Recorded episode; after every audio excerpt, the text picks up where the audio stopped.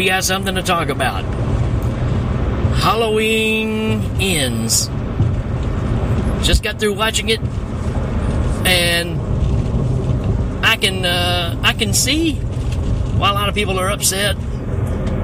But at the same time, it's not that bad. Now hold on, before you come out and lynch mob me or whatever. Uh, hear my case. There was uh, an infamous movie that I love called Henry: Portrait of a Serial Killer, which is notorious. It's it's a it's a one of a kind movie. There's nothing else like it, and somehow it became kind of a cult classic.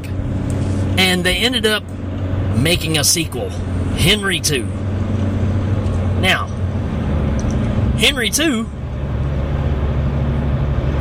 is not near the movie that the first one is. But the problem is, if you took the name Henry off of it and made it its own movie, it would have stood on its own very well. The problem is, is you're comparing it to the first Henry movie. There's no Michael Rooker in the second one. It's a totally different guy. So there you go. There's a problem to begin with. But if you just renamed this and turned it into another story of a so-called serial killer, it would have been fine. I think it would have done pretty decently. I feel the same way about this movie. You always wonder about this. Was this originally a part of the plan? The overall idea of the, the, the trilogy Halloween Return idea? Or was this story laying around, had some potential, but they thought, hey, if we took this and actually stuck Michael Myers in it for a little bit, and we we've got a part of a movie where we want to kill off Michael Myers, but then we've got no other story. But now we've got this other story here that lacks a few things. What if we combine the two and make a movie out of it, right? I almost feel like that's part of what happened here. Could be wrong, but it seems like it. Now, with that being said, the movie obviously has its problems, right? Man, oh man, has it got some issues. Um, when you read the comments, a lot of people talk about how boring it is. Well, it's boring because you expect to see Michael Myers through the whole movie because this is supposed to be the big crescendo. This is where we're going to have it all crash down to a big epic ending, and there you go. And again, I think if you listen to the last episode, I talked about the idea of there being a message and that message is loud and clear on this episode or this movie. And I felt it kind of leaning that way just from the way the Halloween kills ended. And I think I'm right. I think I'm very right on the fact of they really took this and brought a message aboard. Was it the right move? Don't really know. Uh, again, I, I've seen the majority of people really not liking it. And I've seen some that really think it's great. And I can see why on both parts. It's all of your perspective of what you are expecting out of the movie. I'm usually happier when I, happier when I go in and I don't expect anything. Then I'm not really disappointed. But this one is, hey, you're supposed to be wrapping this up, right? Big ordeal. We've been waiting since 2018 to see how this all ends. And it's like the ending of any sitcom, right? They never find the right way to end it, or it has to end abruptly, and it just kind of fizzles out. Much like this, I'd say to a certain degree. But at the same time, that message, let's talk about that for a minute. The message in this is very strong. It kind of goes back to what I said before. We become the monster. We let something infiltrate us so much and take us over. We forget who we are and we become something that we shouldn't be. It can happen to a mass group of people, like in Halloween Kills, or it can happen to an individual, like Corey in this movie. This poor guy is raised his whole life, well, not his whole life, since his teens, of being accused of something that supposedly he didn't do. We get the impression he didn't do it. He believes he didn't do it. But again, that's all open to interpretation. And that kind of overrides everything else that's in this movie. It's a pretty interesting concept when you think about it. Is it the right idea for a Halloween movie? Probably not. But I kind of see what they were going for. I've seen a lot of people throwing, uh, you know, Jason Goes to Hell around as far as a reference point to this. Uh, maybe, maybe not. Uh,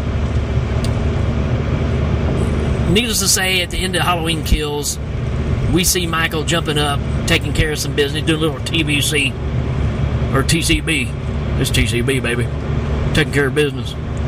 And uh, lo and behold, he just uh, crawls down in a sewer line, a manhole, down by the river.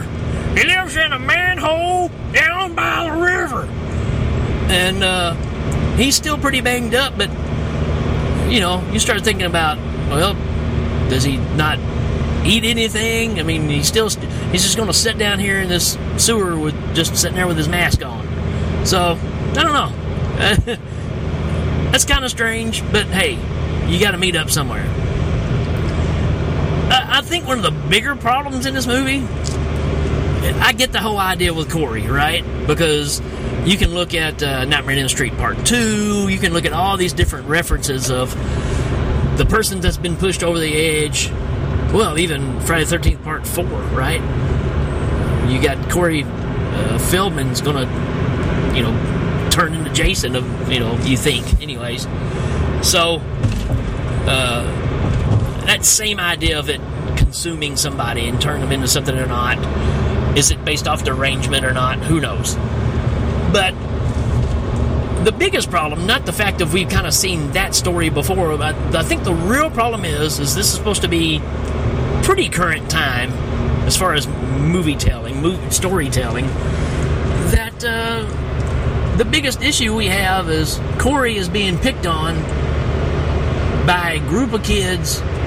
One of them's even wearing a band marching uniform, so you know that they're really baddies at the school. um, a group of kids riding around in a late 80s Chrysler LeBaron convertible. Now, when I think of mean kids, this is what I what I think of. They're driving a car that's, you know, almost 40 years old. and they're a threat to this kid, right? And it may be because Corey is so low on the totem pole because nobody in town likes him. Uh, they're all disappointed with what he's done. Hold, you know, uh, assume that he's guilty. You know, so he's got this bad aura around him, and he's kind of recluse.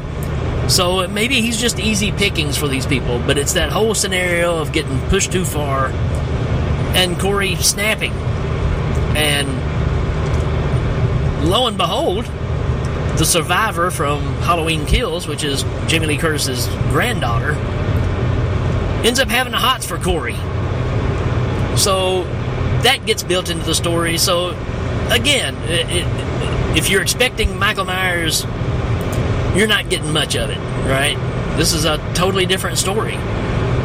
And so they have their issues of getting together. It's very Karate Kiddish in a way, right? Because they want to get together, but they can't, and kids are beating them up. And I mean, it's it's almost that story to a certain degree. They do rough him up pretty bad, but you do see him snap from time to time and show anger that could be dangerous to even himself.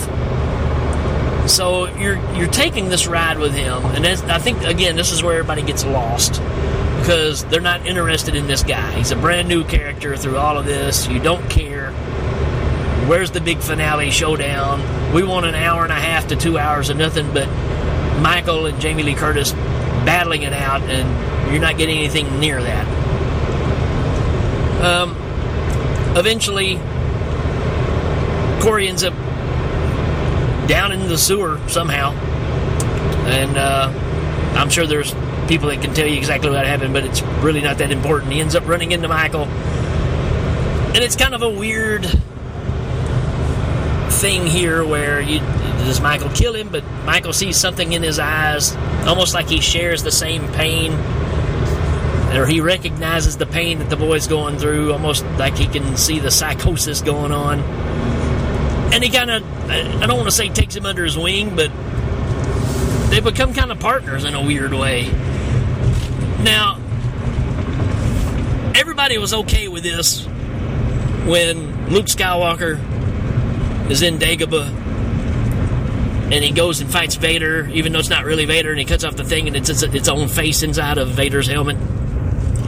This scene to me is very reminiscent of that kind of thing because you're wondering are they are they telling you here that it's the spirit of Michael entering the boy, not necessarily Michael really being there, which plays off. If, if it was that way, it'd be one thing. Problem is, is later on he he does show up, so he's not a ghost, he's not a spirit.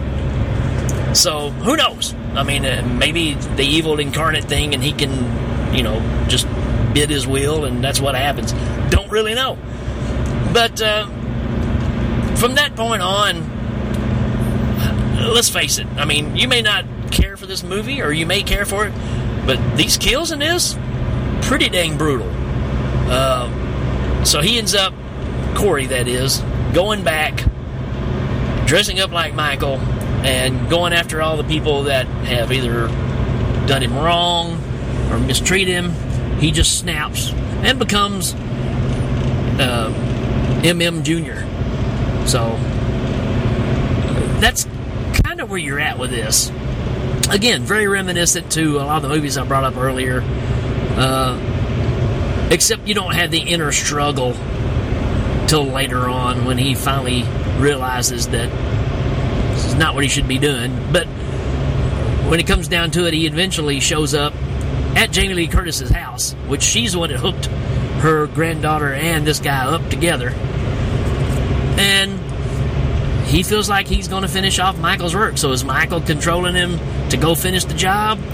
Well, that would have been an interesting twist too, but no, Michael shows up and squishes Corey's head. So I guess they're no longer best buddies. so that's a little throws you a little bit too, right? And then you do get the battle that you're kind of interested in, and it doesn't last near as long as you would expect. But I have to hand it to Jamie Lee Curtis because this is a very physical act here.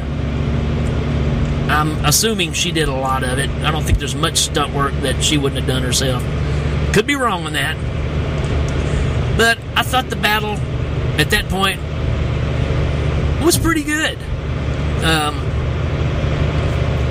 not quite as uh, a big showstopper for an ending that I would have expected.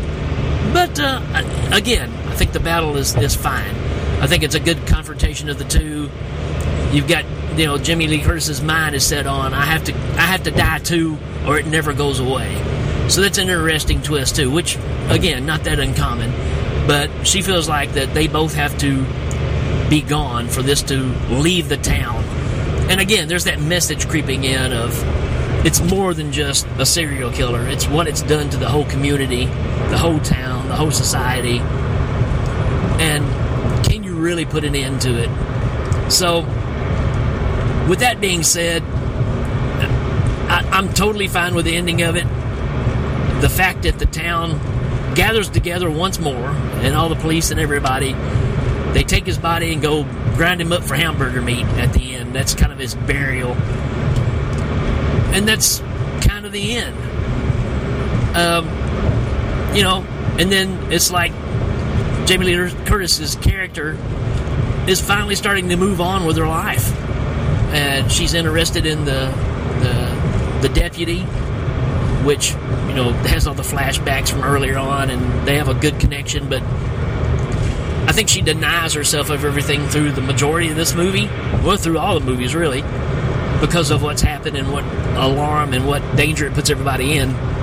Even though she did have kids and grandkids and all that stuff, but it's like she can hit that reset button again and get back to living life. So again, there, there's some good qualities if you look at this movie from a different point. But is it a good Halloween movie? It's pretty weak. And uh, but I don't hate it. Again, I, I don't. I'm just kind of in between, and I, I kind of felt that way from the first movie all the way through these. Um, and that's just kind of where I stand on these. Don't really hate them. Don't really love them. They're just all right. And I'm not going to get bent out of shape because it's a movie. Somebody else will get the rights to it, and who knows, start it all over again. That's what we thought with Rob Zombie, right? Start off with a bang, you're kind of like, yeah, what happened on that part two, buddy? Again, not knocking it either. There's people out there that love that movie. Totally fine with that. Everybody can like what they like. I'm just trying to tell you what I saw on both sides of what this movie actually is. So, bottom line is heavy with the message, but not a great Michael Myers film. Is it a good Halloween film? Possibly. Is it a good Michael Myers film? Not really. That's kind of it. So, I'm sure everybody has an opinion on this one, so if you want to share those with me when you see this post, let me know what you think because I'm kind of on the fence too, and I don't I don't see why it gets the hate that it does. I understand. Well, I guess I do understand why it does. But again, uh, it can always be worse. It can always be better. So, all right, folks, that's going to be it for this episode. We will check you later.